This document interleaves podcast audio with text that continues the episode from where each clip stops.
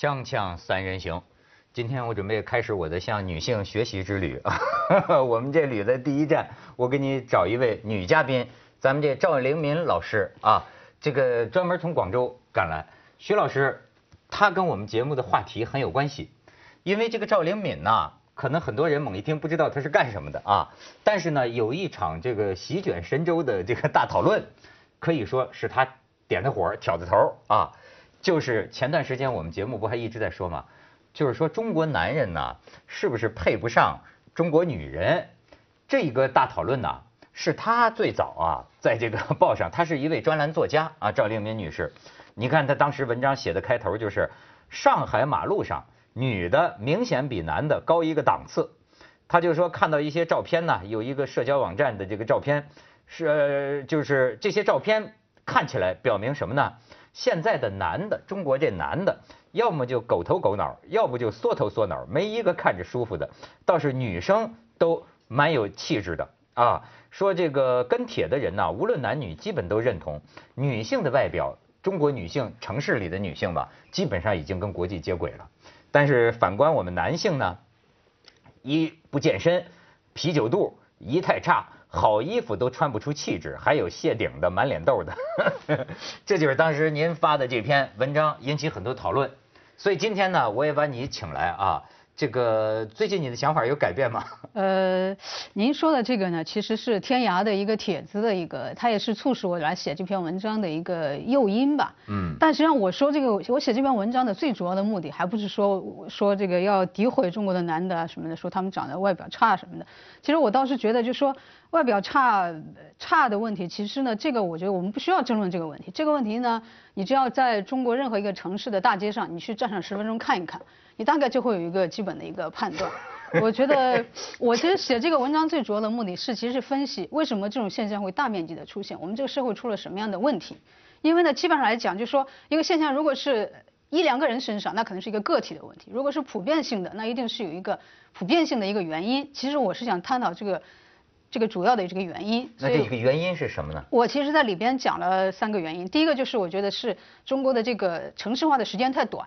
就大部分人可能都是第一代的城市人，他受这种这种这种城市生活的熏陶很时间很短，他没有对自己的外表这种要求。首先，他意识上没有这样的一种要求。嗯。那么第二个呢，就是说，我觉得我们整个这个社会的大的环境，就是说不公不义啊，这种人跟人之间的关系的不平等，这些东西时间久了呢，你自然自然就是说很难会形成一个很平和的一个外表和一个心态。我的一个基本判断就是说，那怎么女的就好呢？女的不一样啊，因为女的就说中国。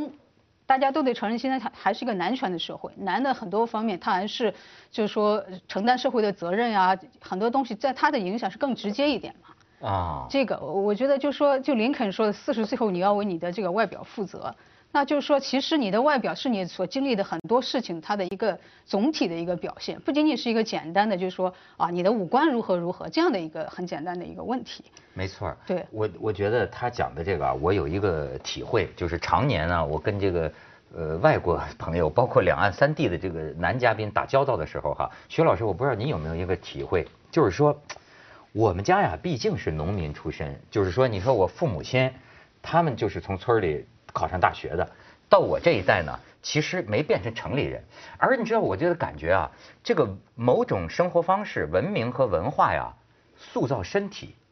其实你知道，姐姐不是姐姐妹妹，我有一个很苦恼的地方，你知道吗？就是说，我怎么觉得我这个是，比如说啊，你看人文道，你说这文道这体型也不见得比我好多少，包括马家辉，就很多香港人，你感觉呢，他的这个身体啊，基本是硬的。你你明白理解我的意思，就是他穿上衣服啊，他好像都是挺的，他是硬的。我跟你说，香港的警察也是，你没觉得？没错，会看着很威武。你看这几天电视上香港警察，哎呦，我太佩服他们了，就就个个他这个体型不变化。你知道我呀是拼了命的要减肥，然后呢就经常呢，你知道这种就叫草包肚子，非常讨厌。有时候你不能刚吃完饭就去主持节目，你知道吗？就是这个肚子啊。一吃饭他就 鼓很没出息的就鼓鼓得很鼓，你知道吗？饿的时候他又瘪进去，很麻烦。就是我确实感觉到好，包括我见德国人啊，我怎么觉得他们的身体似乎就是是硬的，是固化的，是固体的。我作为一个中国大陆的这个男人，我经常觉得我的这个身体脂肪啊是散的。就是是是是我们叫一个不好听的词儿叫囊踹，就是哎很不容易穿衣服，哪怕穿上很挺阔的衣服啊，也容易哪儿给撑出一块儿来，就有这种苦恼。在一定程度上，人身体的肉呢是照着社会需要长的。嗨，你是是这意思？因为中国，你你刚才讲那个很有意思，就是说同样第一代从农村进城，呃，女的适应城市化比在外表上适应城市化比男的快。快是。那个原因呢？你刚才说的也非常对，因为男的要承受社会压力。嗯。农民进城了以后，他要是混得不好，他打工仔，他哪有空来顾得上肚子啊、身体？他他能找到一份工就好了，对不对？老婆，我把你带出来了，嗯，你打扮的花里胡哨，我不来说你就已经好了。你对我还有什么要求？我已经辛辛苦苦干。我要是混好了呢，我变老板了，那我肚子很有理由的凸出来。对不对？是啊，对。所以男的，你看下也好，上也好，没有必要要保持那个。你保持的太好，旁边老婆反而对你有怀疑，你干什么？你你你哎是是是你你想干什么？对不对？但反过来女的呢，这个社会就把他们当性对象看，全社会。所以女的就很自觉的，男的是考虑肚子凸出来没关系，他是考虑上面部分要凸出来，对不对？他也是按照社会的需要。在改变他的衣服，长他的身体。所以就说我这个里边讲到第三点，也是一个很重要的一点，就是我觉得是跟这个男女关系的失衡有很大的一个关系。就是说，呃，这个女性对男性如果要求只是说你要供养我，你有很多钱啊这些物质方面的一个要求的话，那你。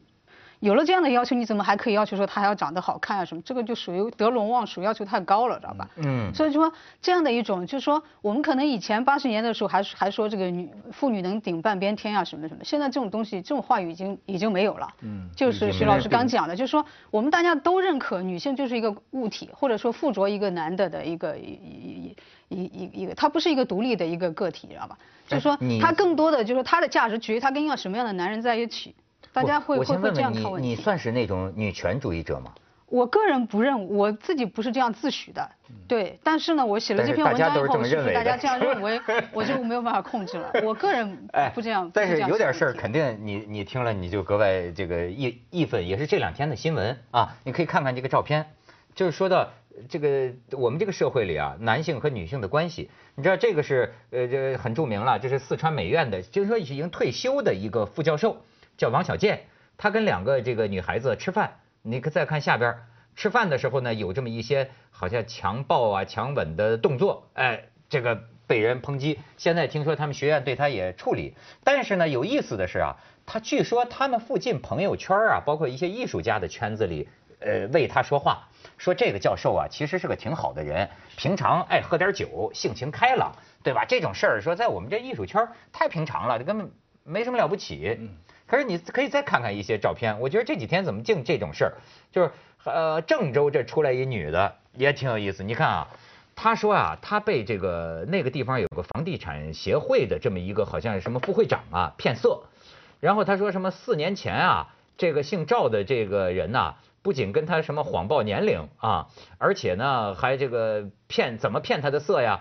而且就是说啊，说她长期啊在这个治疗前列腺。还有性功能障碍的什么特效药，什么用成人用具的时候，我要求分手等等，这个就一些不堪的话，反正就是等于啊，这个女孩上大街上就说被人骗色。还有一个事儿，你可以说说，我发现你为什么挺关心这个事儿呢？就是厦门大学调查了很久的这个这个历史系的历史系的这个教授。现在被就开除党籍啊，先是开除党籍，然后停止教师资格。看来厦大的这个这个证实了一些情况。是是是，这这这这个事情，我倒觉得就说。呃，包括您刚才讲的四四川美院的，包括这个厦大的这样的事情，我觉得在中国的高校应该不是一个个案，或者说仅仅是一个他们个人道德败坏的一个一个一个问题。我比较感兴趣的就是说，呃，第一是就是说，呃，为什么会有那么多的人在这件事发生以后呢，去给他说好话？不管是这个四川美院还是这个厦大的，厦大那个是有很多的学生，然后联名写联名信，证明这个老师没有问题。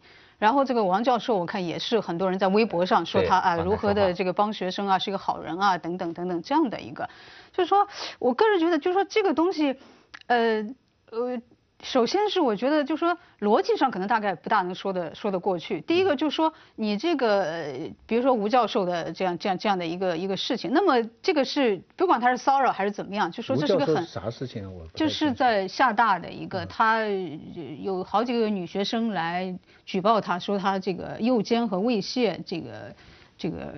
他们就是说这样的是，在中最前一段时间，在这个社交媒体啊，包括这个调查，就是说跟比如说跟这个女研究生确实证实了是多次发生了不正当性关系。哎，但这个什么叫不正当性关系？对，这个也，比如说之前有人有过争论，就说所谓诱奸，法律上不能认为是强奸，就是因为你在当时是两个成年人，你自愿的，那么不管你说。他用什么来胁迫来威胁我？比如说我让你论文过关呐，或者我让你怎么怎么样？但是这就是一个你这个女人愿意跟他发生性关系的理由吗？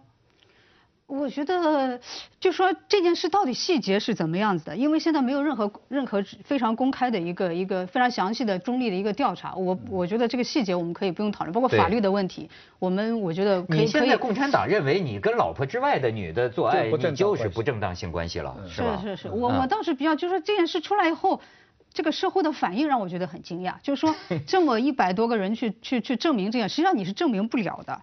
就是说中国人的这种大家这个。逻辑的这个这个这个观念好像好像差了一点，就是说这样的事你是不可能知道。你你比如说他招了两百个学生，有一百个人证明他没有问题，你也不能证明说那两个人没有这样的问题，这个是不能够不能够证明这样的这样的。但是呢，大家义无反顾的去做这样的一个证明，那么就说我觉得是不是我们很多时候就说这种是非的这种对错的这种观念，往往要屈从于我们的个人的这种关系。或者说这种利益啊，这种这这种东西会会考虑的更多一点。对，你的意思就是说，那么多人帮他证明他好，是因为都是出于利益，都跟他有关系。可能是更多的是师生的情谊啊，或者说同事之间的这种。哎，我觉得不是，我觉得还不单有没有利益我不知道啊，但是我觉得还有一个啊，就是中国的人情世故。但是当然你要按他的观点，中国这种人情世故就很可悲啊。咱们去一下广告，锵锵三人行广告之后见。中国在走向这个法治建设的过去的三十年的路上，有一个东西一直绕不开，就是叫道德法庭。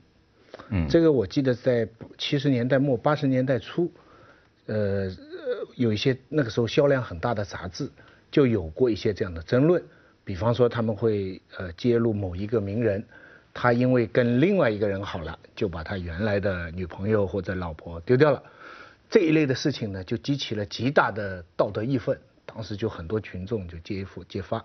但是呢，这个什么叫道德法庭呢？就是说，简单的说，就是说旁人一看就觉得他这事情不对，但是呢，法律却没办法制裁他，因为那件事情，比方说他分开什么东西，他都不犯法。现在这个事情呢？你刚才讲有很多人这个这个帮他辩护，我觉得也是。现在是网络成了一个道德法庭的新平台，嗯，是一个一个这个这个法庭呢是双刃剑，你知道，它是它是有好有不好的，对，具体事情都要具体看。嗯，王小贱这个事情呢非常好笑的就是说，一方面我看他这段录像啊。我作为一个完全不知道事情的旁观者，我就觉得这种事情要做也不应该在大庭广众做，对不对？这个事情本来就是不对。哎，但是还有人说呀，他恰恰是因为在大庭广众做，所以这说明呢，他并不是真的要跟这女的干什么。对。但是呢，同时我又在网络上看到了一组几十张照片，就是他跟很多男同学、女同学亲吻，就是有两个女生跟他亲吻，两个男，这是假造的还是真的？我觉得那是事发之后。第二天，然后呢，他跟一些私人聚会当中啊，他用可能调侃这件事儿，对，然后大家这么玩儿。那些人呢，就是就是愿意的，就是很开心的人。那这个你就说愿意，不是说故意，哎，就故意的，比如两个两个女的贴着他的脸。不，这个这个这个被揭发这张照片，最主要问题是那两个女生不愿意，很明显的有这个抗拒的动作，他还在这就是我们出于道德法庭谴责这件事情，但是严格依照法律来讲呢？这个事情应该是由这个不愿意的女生提出指控，才可以受理。是，你明白没？然后另外一个问题就是，你这个证据的合法性，比方你你这个监控的镜头啊，在什么情况下可以不得到当事人的允许，可以公开向社会？而且你知道，这是这个这个问题就牵涉到一个基本私隐权、肖像权。我们先不说这个王小贱，就那另外两个假定是被欺负的女生。假定说他们本身虽不愿意，但他也不希望把这个事情公开。那你这个商店把这个东西公开，是否违反了他们的意愿呢？所以这些问题呢，我不是说否定道德法庭啊，现在这个网络很有力，但这个道德法庭会带出来很多前所未有的新问题。是。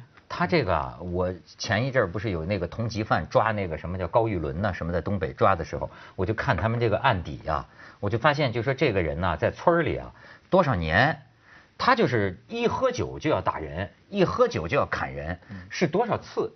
但当时我就觉得，让我有一个很有意思的地方，就是中国人民间社会啊，对于这个私人之间的这种冒犯和这个碰撞啊，其实宽容度很高。你比如说村里要有一个，大家最多说，哎，这人一喝酒就疯了，都甭甭搭理他，躲他远点儿我当时想，你如果是在香港社会，这个人早就被告了，对吧？在公司里他早就被，所以你看，就是我就觉得中国的这种传统社会啊，为什么我也能理解？咱们是大陆人，咱们特理解，尤其是北方人。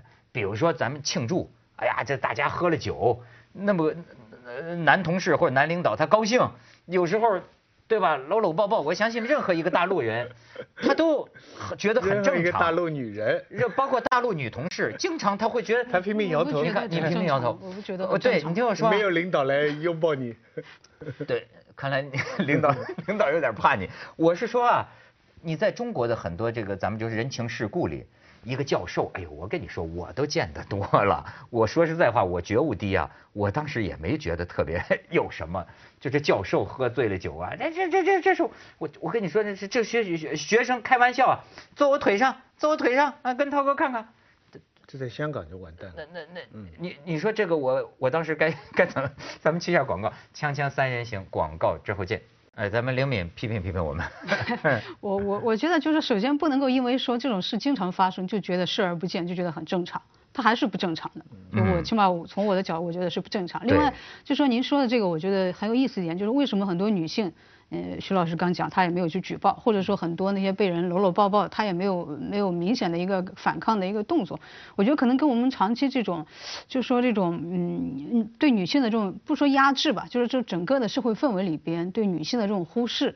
是有是有关系的，就你成长的那个环境，包括农村就不用讲了，你肯定是以你的兄你的兄弟啊什么为为为重的这个家庭里面，即使是在城市里边，就是说你自己的家里，你你父母没有对你一个女孩子有什么轻视啊什么，但你周围的环境，你会能见见到很多这样的一些一些一些事情，你周围的那些邻居啊什么的，这种就是说对女性的这种轻视啊，重视男的这种氛围是是一直都有的，你是不可能避开这种环境的。那么你在这样的一个环境里边成长呢，多。多少少对你的自信啊，对你的自我认识啊，什么是有影响的？嗯嗯。